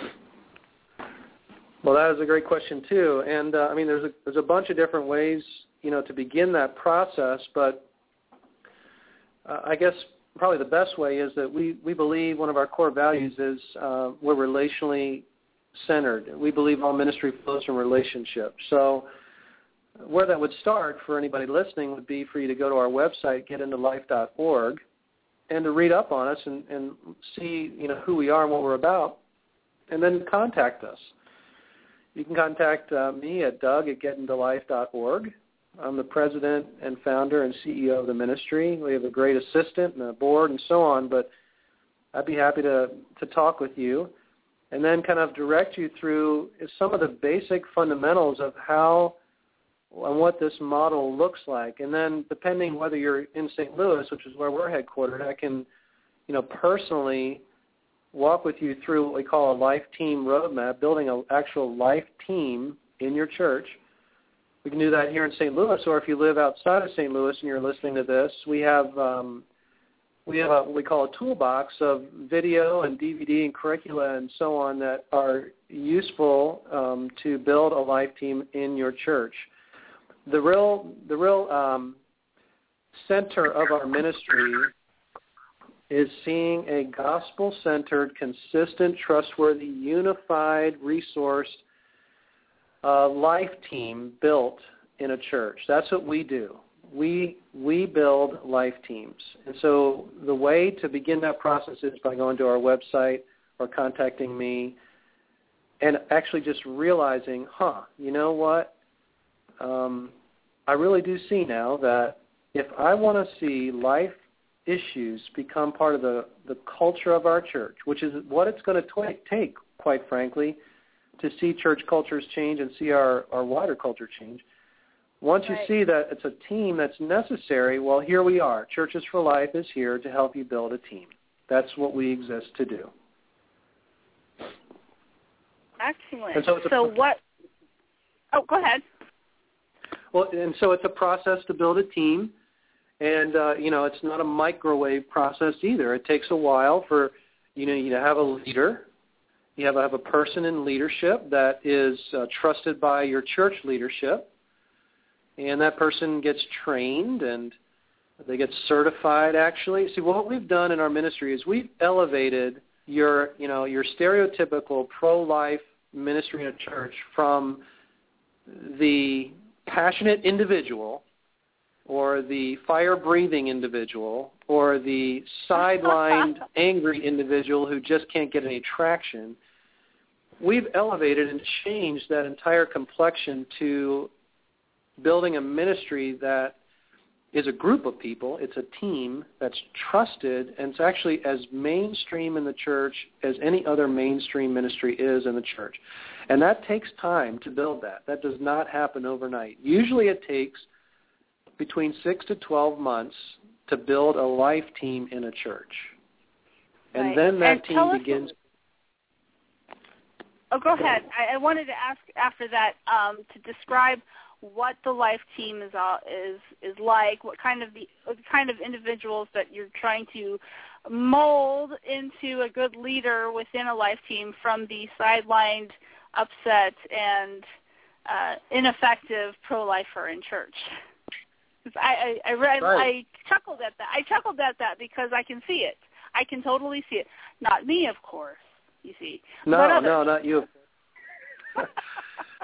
well, I can't resist. I'm going to give you one little coaching snippet, and I know this is going to make over like a lead balloon, but I'm going to say it anyway because I, I say it all the time, and, and it's just a good teachable moment. And it's this idea of using the phrase pro-life. Now, in our experience in churches and in culture, and this is a fun experiment to do, an interesting ex- experiment, approach 10 people that you don't know and don't know you in your church next Sunday. And don't scare them, but just say, hey, I have a question to ask you. And say, when I say the word pro-life, what do you think of? And wait for them to respond. Now, you can do that in the church or you, with people you know you know are Christians in the church, or you can do it in the shopping mall. Of course, you want to be super careful in the shopping mall if you do that. But the point is, is that in our experience, the word pro-life, if, if we use that word when we think about this ministry, in our experience, it does nothing but hurt us. Because most people in our experience, and again, I say in our experience, when we ask them, when you when you hear the word pro-life, what do you think about? I mean, let me ask you, Letitia, what do you think most people think about when they hear the word pro-life? Do they Well, think they think good things? Uh, so it it really depends on what on the person and and how I guess how generous they feel that day. But if I were to take the more cynical uh, person that I would come across, uh, they would probably say very judgmental and un un uh, inflexible, not unfriendly, but inflexible. Judgmental and inflexible. Right. Yeah, and I would agree. And I would actually say, you know, I would I would say if you just chose 10, you know, average random people because most people aren't like you and me. We we wake up thinking about this stuff, right? We talk about it on the internet, we write about it. Our, it's a big part of our lives, but most people, most Christians, they don't think about this stuff. And I'm not throwing a rock at them for that. I'm just saying they just don't think about it. So so my point is, is that if I stood up in your church or any other church, and I I had a grand introduction by your pastor and said, hey, he said, hey everybody, I want to introduce Doug Merkey from Churches for Life. Uh, here he has a wonderful announcement. I'm excited for him to talk to you today. Hit it, Doug. And I stand up in the mic and I say, hello everybody. I am here to help you start a pro-life ministry. Now, what do you think most of the people in that congregation think that I am here to help you start? Uh, very judgmental and condemn, condemning preachy ministry, quote unquote ministry uh, that makes women feel awful about the choice they have done, you know, made if they've had an abortion. I think that's what Right. a lot of people would assume. Right. And so, you know, obviously some people would not think that, but in our experience, most people would think that. And if you happen to be a woman who had an abortion and had never had a, a positive experience with a life-affirming person, you may just crumple up into a ball and slide under the pew. I didn't say anything condemning, didn't I? Did I? I mean, I, all I said was Right. we're starting a pro-life ministry, but the problem is, is that words are invested with meaning. And so my background, my education, my undergrad, my corporate experience is in marketing. And, and I know very, very, very well that words are invested with meaning. So one of the most basic fundamental principles we teach people as they begin to love their pastor and serve their church is to replace the term pro-life with other terms that we have the ability to define and so sidestep all the baggage that the word pro-life means. So, you know, the way I like to think about it is, and this, and this is quite a journey. It took me quite a while to adjust myself to this form of thinking. But I do know that when I go in to meet a pastor or a you know an average person, if I use the word pro-life, I, I envision a a Southwestern Airlines baggage train pulling up between me and that person. And that baggage train is loaded with all the negative, stereotypical baggage that have been invested in the word pro-life. And now instead of having an open bridge to that person that I want to serve and love, I have to go backtrack and try to haul all that baggage off of that train and remove the train before I can be, you know begin to build that relationship. So I don't want to make a mm-hmm. big deal out of this, but I did want to bring it up as just a fundamental you know, understanding because if I went to your pastor or any pastor and in our meeting I said, "Hi, I'm pro-life and I want to start a pro-life ministry." 9.5 out of 10 times that pastor is thinking in his brain at that moment, this guy wants to build a fire-breathing, politically active uh, hornet's nest in my church to make people who are broken feel more guilty and awful, and who knows what else he's going to do. Now, I know I'm being stereotypical. Not all pastors think that. But in our experience, it's just not helpful to use that term, especially when dealing with pastors and people in churches. So I don't want to camp on it. I'm just going to let it lay there, and your listeners can, can wrestle with it and just kind of think about it. Just kind Right. of think about it. Right. So where's the where's the way out? Where's the way out? so I need to I need to at least have the way out for today. I agree. Yes, and I, you know, I agree. Well, I mean, I think obviously the first stage in the way out is um, just soaking in the gospel. We're extremely gospel centered in our ministry, and, and uh, uh, this is more than just a semantic kind of pietistic exercise. Say, well, go back to the gospel. It actually is really, really, really, really important that those of us who are laboring to serve Christ's bride, the church, um, that was bought in the gospel, that we're soaking in that glorious gospel, because that will change our posture and attitude as we go about the work. All of Scripture is just it's just brimming with this idea that God's people do whatever they do out of the joy and gratitude we've experienced for being forgiven our sins by the Lord Jesus Christ. That has to be at the forefront of our minds. So then when we go into whatever meeting it is, whatever email we're writing, whatever phone call we're making, um, we go into it with a gospel-saturated mindset, not from a pietistic, you know, sanctimonious, rock-throwing, I have the truth and why don't you get it attitude. It just changes our whole posture. From there, I would just recommend, you know, to folks that, you know, they think about this idea of of starting a life team, and there's a roadmap that we have uh, in our ministry, and can find it on our website, and can you know contact us to kind of get that process started. And it begins with, you know, starting that relationship with the pastor or other church leader about, um, you know, the gospel and the issues we've already talked about, and then offering this idea, this solution of, hey, what would it be like if we had a team here that you trusted, Mr. Pastor, you and the staff trusted, that was a, a welcomed, celebrated, mainstream part of our church culture that could help us as a church enjoy the gospel and live it out toward people that are, you know, in in the most awful and horrific peril and in all kinds of related ways. And um, it just takes time to do that. Well, wonderful. You have an event coming up at the beginning, uh, the first week of the month next next month. Can you tell us a little bit about that? Yes, I am super excited about it. It's called the uh, the Life Team Summit, and all the things I've just talked about in our in our conversation are going to be, you know, permeating this entire a little more than a half day summit here in St. Louis and I would want to invite anybody listening, even if you're out of state, to come because what this summit is about is three things. It is for um, folks who are weary and tired and are frustrated in how to equip their church to champion life. It's for life teams that already exist. These are teams that uh, we've personally, God's planted through us, started in churches.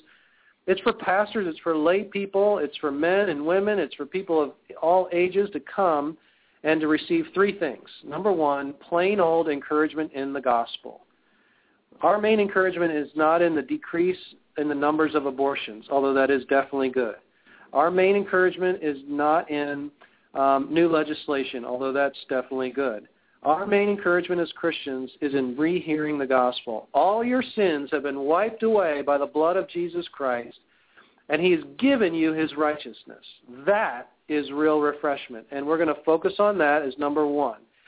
We'll do that together in creative and joyful ways. Number two, we're going to have actual life team leaders and people who are experiencing traction and fruit in life-affirming ministry stand up in our large group sessions and just basically share, hey, here's what God's doing in our church. Here are the great things that he's um, he's helping us grow in our ability to live as rescued rescuers. We had a diaper drive here. We're helping women that have had miscarriages over here. We're helping train people to pray out front of an abortion clinic over here. We're um, he's he's helping train men and women to counsel men and women in crisis pregnancies over here. We're we're training older adults in how to um, approach end-of-life decisions like choosing a nursing home and so on. So these, these team leaders are going to report on what God's doing. And last year when we did this, that part of the, the Refresh Summit was incredibly encouraging. And then the third component of the summit is actual workshops, little breakout sessions. And those breakout sessions cover a number of different, different extremely practical uh, topical areas where champions of life and life teams can attend and get some real practical help in how to do ministry in their church. For example, uh, oh, by the way, these workshops are being taught by pastors. They're being taught by life teams. They're taught by other ministry specialists. Um, so these are actual, no, know, not just theorists, but they're practitioners of ministry.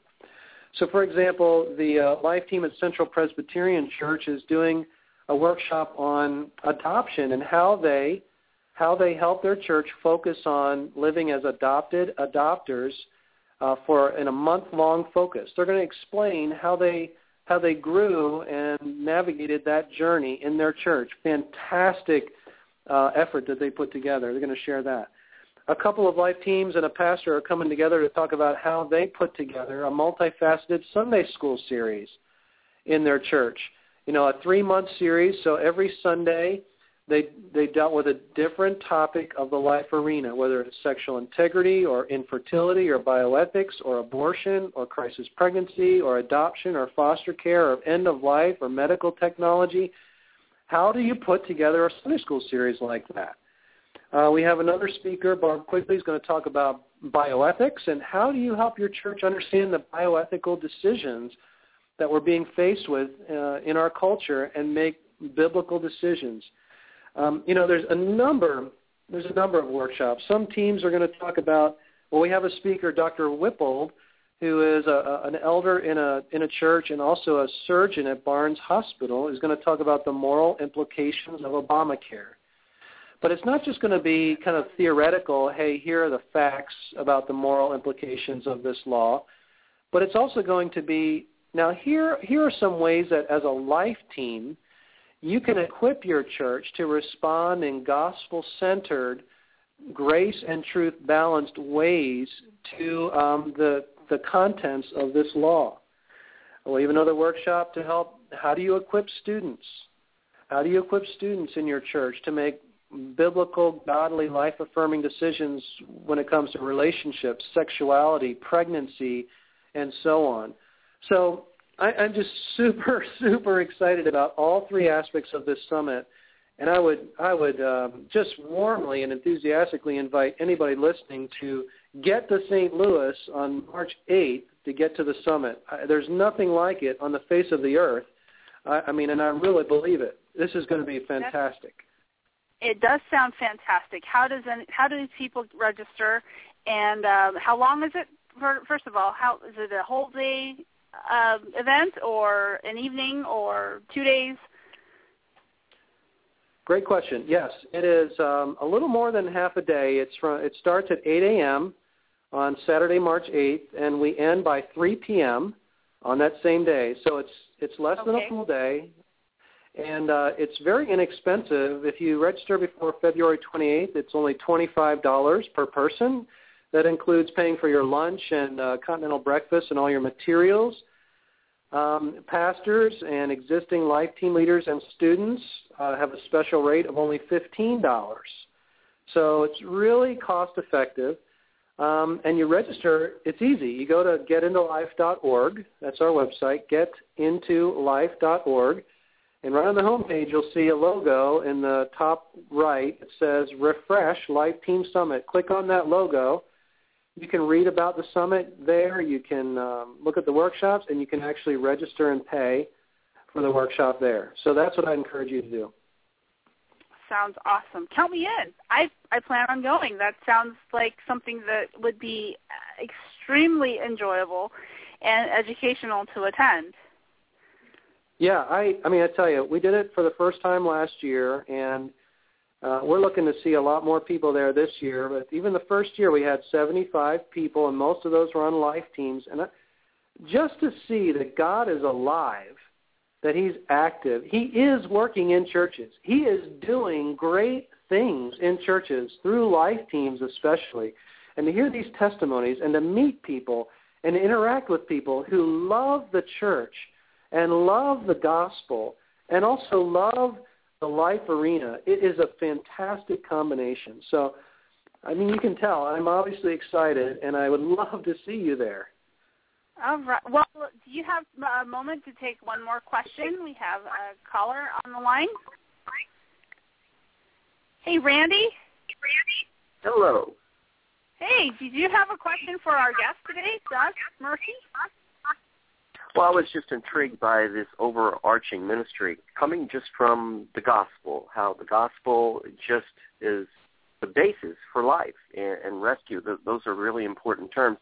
My question is, um, with all that's happening uh, in the world, and Christians want to, to deal with every facet of what the gospel means, yeah, life, rescue, uh, salvation, redemption, um, how does a, a Christian sort it all out? Um, you can be pro-life, but then you're interested in other topics. How do you sort all of this out and, and find the direction you should be going in? Wow, Randy, that is a great question. And uh, how much time do you have, brother? Answer I that mean, question in three minutes or less. Uh, I, because we all have our, our our subjects of interest. With me, my subject is human rights, Iran, and I, I think of rescue, and I think when you use the term rescue, I think of my friends there. Um, how do you sort all those issues out? Because you want to address uh, those important life issues. What would be the best way a Christian who's really praying and thinking how I can sort this out? What would you recommend? Yeah, I love it. I love it, and I love how first of all the main the main compulsion is uh, you test yourself first of all and and and check and see wh- why am I compelled or interested in this issue, and the healthiest uh, and best way to know what's dri- that it's God driving an interest is that it's gospel centered and gospel driven. And um, you know that can be a hard thing to discern, but I know for my myself, for example, when I first was interested in life issues, I was very driven by anger. And uh, anger doesn't work too well as a motive. It's not something that God holds up as a motive. So first of all, just kind of say, is this related to the gospel? And really, uh, in asking that question, a, lot of things are related to the gospel because the gospel is the is the comprehensive message of human flourishing in every way. I mean, you could you could work on on um, on crops and how to how to increase the the yield of crops. That's a gospel issue. You could preach the gospel itself for salvation. That's a gospel issue. You could you could work on drinking water in deserts for people that haven't. That's a gospel issue. So, first of all, gospel and connecting what you're passionate about with the gospel. Second thing I would look at would be what are your spiritual gifts. And um, you know, God obviously designs each one of us for a purpose, and we need to be careful that um, you know we're being and stewarding our lives in ways that are consistent with the purpose for which He's designed us. I do run into this sometimes in in uh, parachurch ministries where a person has a tremendous passion for a specific topic, but they they have no gifts in leadership. And so they start a ministry and it just kind of putters along until it eventually dies a frustrating death. So I would say as you, you know, look at your spiritual gifts, you're looking at abilities that God's given you and that will indicate, you know, maybe how you employ your passion. So for example, if you're passionate about abortion and life issues, but you don't necessarily have gifts of leadership or administration, but you definitely have a gift for for prayer and intercession, well, that will inform how you express your passion for the life arena as as a someone who prays and maybe participates in prayer with others. You don't necessarily have to start a new thing. Some people, when they look at their giftedness, they say, "Wow, you know, God's given me the gift of giving." Which in 1 Corinthians 12, Romans 12, and Ephesians 4 really has to do with material type giving and so, you know, you may be able to express your passion for the sanctity of life by giving to life affirming agencies finances or buying boxes of diapers and bringing them to a local pregnancy center or you know funding um, churches for life or any number of other ways. So I look at passions and then I would think for you know as you develop those passions uh, and look at these needs out there, asking mentors is always a wonderful way to help inform kind of God, what is it you want me to do? When we started Churches for Life, uh, almost for an entire year, 2007, I spent writing a business and ministry plan for this ministry. And that's based on my seminary training and my undergrad training in marketing and business. I wanted to really think through what would this look like and how would I do it. And that plan was 47 pages long. It included pro forma statements, financials, and so on. But that didn't mean that I was going to do it. I then gave the plan to several mentors who knew me very well. Men and women who, you know, knew about my gifts and talents and knew about the need and I said, "Here's the plan. Read it and give me your honest feedback." And one by one, every single one of them, you know, gave me some pros and cons, but at the end of the day they said, "Doug, there is no doubt in my mind that God has equipped you and has given you this this structure, this idea, to begin this ministry to address this issue in this way.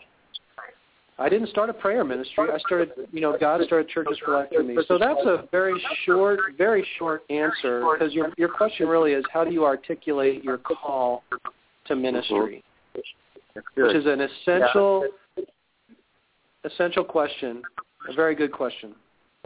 Yeah, because there's lots of people, I'm sure, that we all want to passionately serve Jesus, and I think you articulated that well, especially as um, sometimes we're quick to begin something when really we should just be a participant with others in it, and then also getting good godly counsel. That's really important, too, so I think that's a good answer. Thanks. Well, you're welcome. So there you have it in, in under eight minutes. okay.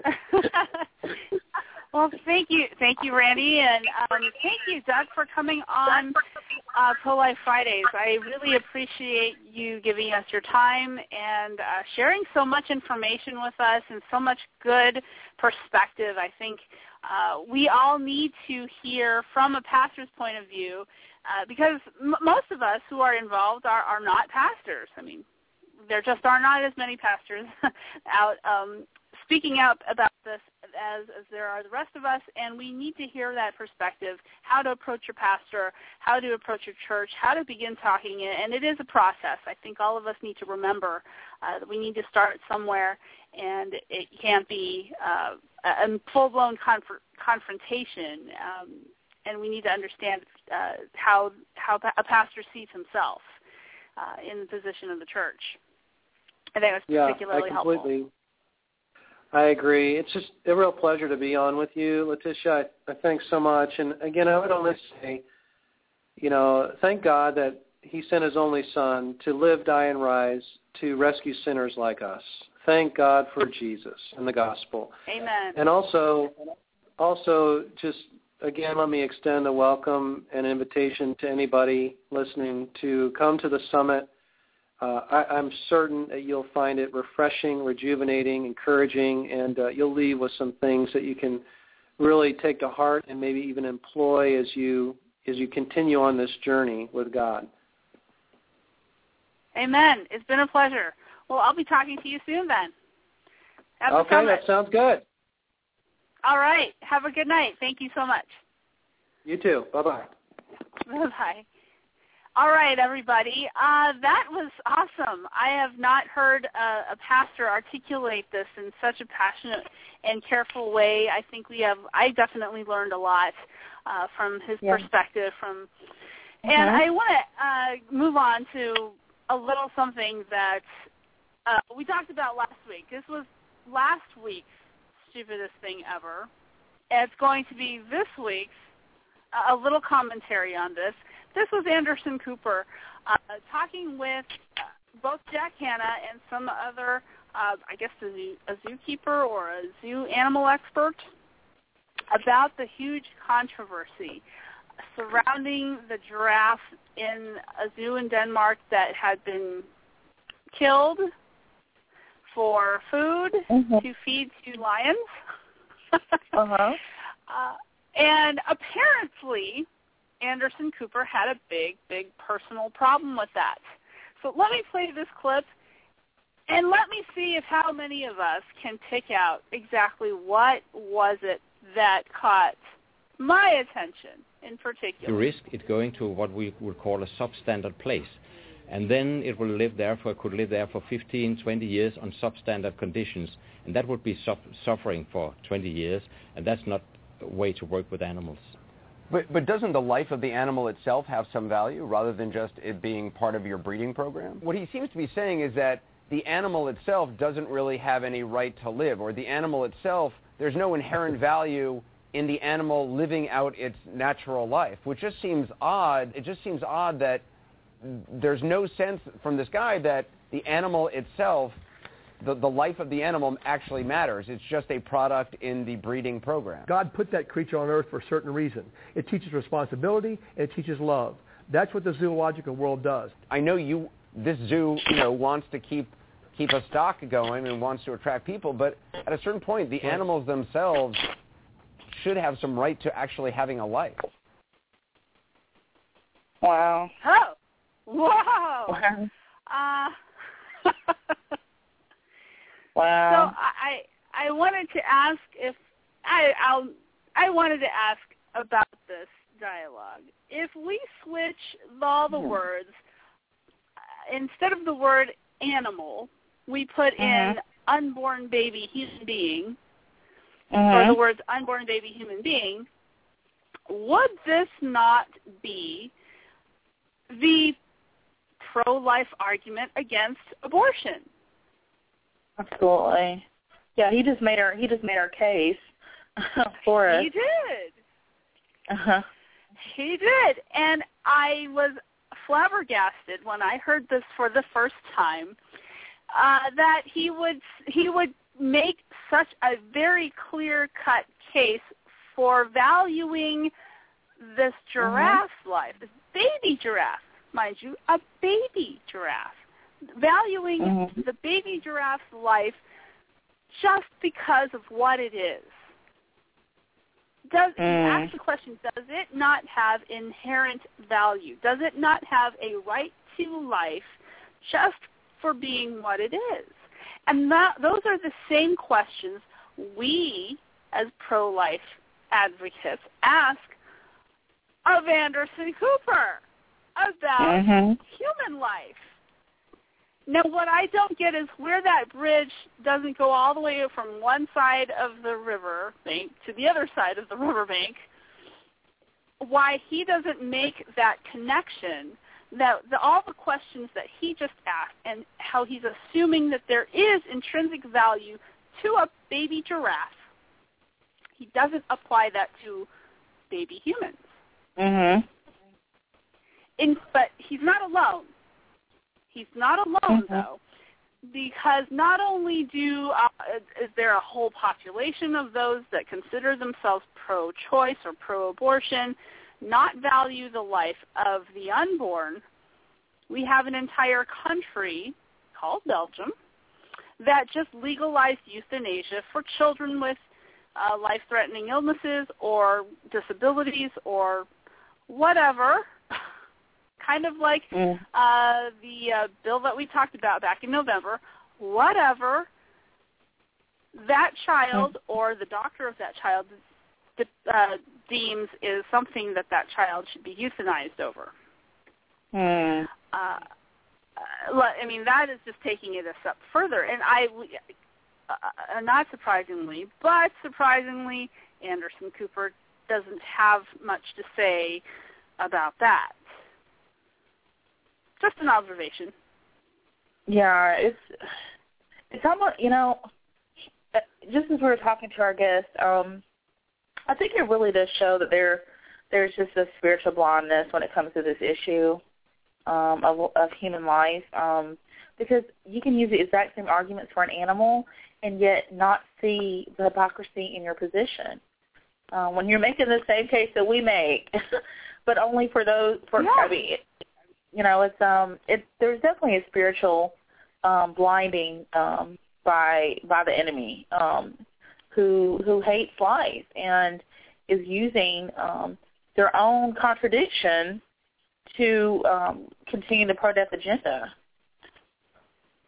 Absolutely. And I look at this situation that's happening, this legalization of euthanasia for children in Belgium, as a very sad end to a very poor philosophy. Because I look at the people, you know, one of my favorite people to follow on Twitter and Facebook and whatever, social media, is uh, Nick Vujicic. Now we've talked Mhm. about Nick Vujicic on this program before. He is the, I guess, for lack of a better word, he's an evangelist, but he's most known for being an pro uh, uh, motivational speaker. That's what I'm getting at. Motivational speaker, and the man was born without arms or legs Hmm. and we talked about him last week too. He was born without arms or legs, and at about age eight, he had gone through a time in his life where he wanted to commit suicide. Understandably, right? Mhm. You're at that age where you're self-aware, you're fully self-aware of your your disabilities and the implications and your your outlook on life doesn't look really good given the fact that you don't have arms and legs. And so he Mhm. had gone through a point when he was a child he wanted to die. Hmm. You know, thank God he wasn't Belgian Right. today because he would have found a doctor who would say, "Oh yeah, you are missing arms and legs. Your ne- your life will never be as fulfilling as a person with arms and legs is going to be. You might as Yeah. well take the lethal injection or the pill or the hemlock or whatever." And put yourselves in an early grave so you'll never have to suffer another day in your life. And I'm Yeah, putting a smiley face on this, by the way, already. Yeah, You know, and- I'm saying the nicest thing I can Yeah. think of a doctor would say. Right. And you know it's so ironic because um as you know Nick just celebrated or they he and his he's married and he and his wife just celebrated the one year birth of their son and here he is um giving life um and and creating life and having a son and um I just I think it's so sad. I think it's sad that um how life is so devalued to the point uh where we see um its value in terms of one's abilities um, as opposed to just their their intrinsic value. But um, Nick is he's such an inspiration to so many, and um, it, it is. I mean, Belgium is. I just I don't think Belgium is that far from where we are. I I get every day as I as I look at the news and I read what's happening, and um, I just don't think we're that far behind.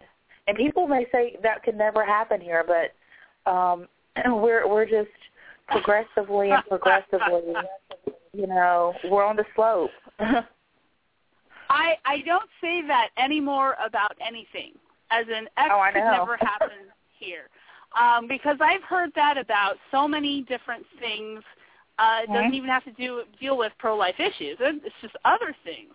So many other things that might be titled po- political issue or not. And a lot of people say X will never happen here, and it does. I don't think we can take anything for granted in this country anymore. I really don't. Mhm. Yeah, I I don't either. It's just um, it's it's interesting that that that the Belgium story and the euthanasia laws has been very uh, it, it just kind of snuck in and no one has uh, made any noise about it from the media, from the mainstream media Right. anyway. Now we're talking about baby humans, little humans wanting to Right. die. I want to know, Anderson Cooper, should we feed them to lions too? Right. I think I I think he might have a little trouble reconciling the fact that he places an intrinsic value on a baby giraffe but doesn't place the same value on a child um, and in a country that's legalized euthanasia I haven't heard him quite express the same amount of objection to that as he Mm-mm. has the little giraffe incident. Now, before anybody goes off on me and sends me hate mail, that's hate H A T E mail M A L E at prolifefridaysradio.com if you want to send me a note. Um, I haven't said that the giraffe doesn't deserve to live. I'm just compa- making a comparison that Anderson Cooper and a lot of liberal news personalities like him are failing to be consistent. If Mhm. we're going to value a baby animal for just being that animal and not chopping it up and feeding it to lions, then Mhm. why don't we afford the same type of value to human beings? I think that's the least that we can ask from liberals is to be consistent. I don't know. Maybe it is too, a little too much to ask. I, I really don't know. I think I think it is. Unfortunately, it's just it's not gonna. It seems like it's not gonna happen. well, uh, given that, we have the, it's time for the stupidest thing ever. And Uh, Letitia? somebody has what? Don't interrupt me now. Letitia? We've gotten the whole show and you haven't interrupted me. What's going on, Thomas? Well, you know, you know my uh, sayings are timed for strategic points, especially in light of what you just said about Anderson Cooper's lack of utter disregard for human life. You know, he values the life of a baby giraffe over that of a baby human being. But so it brought to mind a very interesting question. Would Anderson Cooper and all these other liberals put more value on human life if it was them that was about to be cut up and fed to the lions? I think they would put a value on their own life. But like I said, the question is can they be can they be consistent in No, applying that value to everybody? Exactly, and that was that was my whole point. And folks, my point was just to show the utter and sheer hypocrisy of of those who call themselves enlightened and progressively aware. Well, the only thing that you're progressively aware of is just how intolerant you actually are. And that's my statement of the day. Good word. And now for the stupidest thing ever. Guess how many times the I'm not going to talk about I'm not a race baiter Al Sharpton talked about race in 2013. Somebody recorded 314 times and they recorded it in 3 minutes. You're just going to hear a portion of that We're pulling the race Uh, card. Race, race, race, race, race, race, race, race, race, race, race, race, race, race, race, race, obsessed with race. race. Hmm. And that's not all, because he goes on.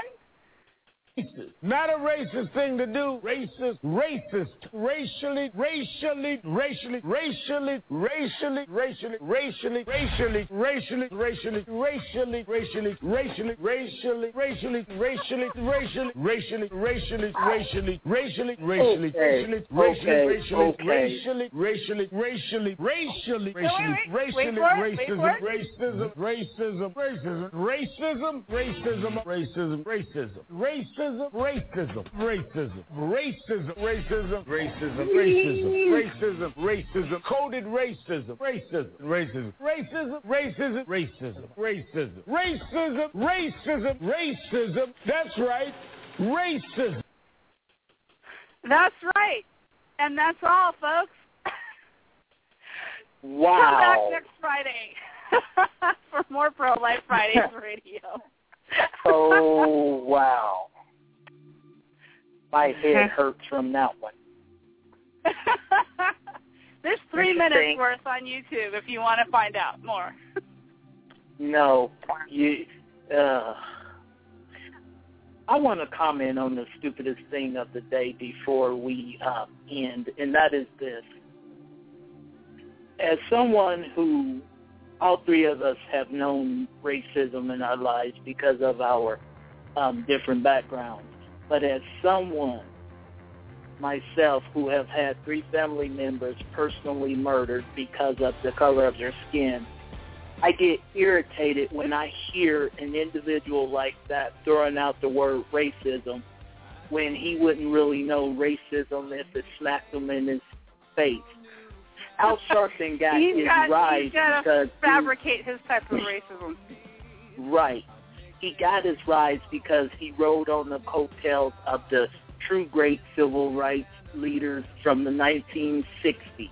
He's a coward, and that's all he is. And I refuse to continue to let individuals like that cause individuals like me, Letitia, and Melissa, who don't play the race card. But when racism is is actually in existence, case in point, the actions of the individual in Florida who shot the kid was racist. The verdict of the jury was not because the man is being retried. So to all you individuals who instead of focusing on the life lost, you wanted to turn it into a racial issue, the man's actions were racist. That was determined. But don't turn around and call the jury racist just because they were following instructions because you cheapened the life that was lost. Word. Back next Friday. Good night to everybody. Good night.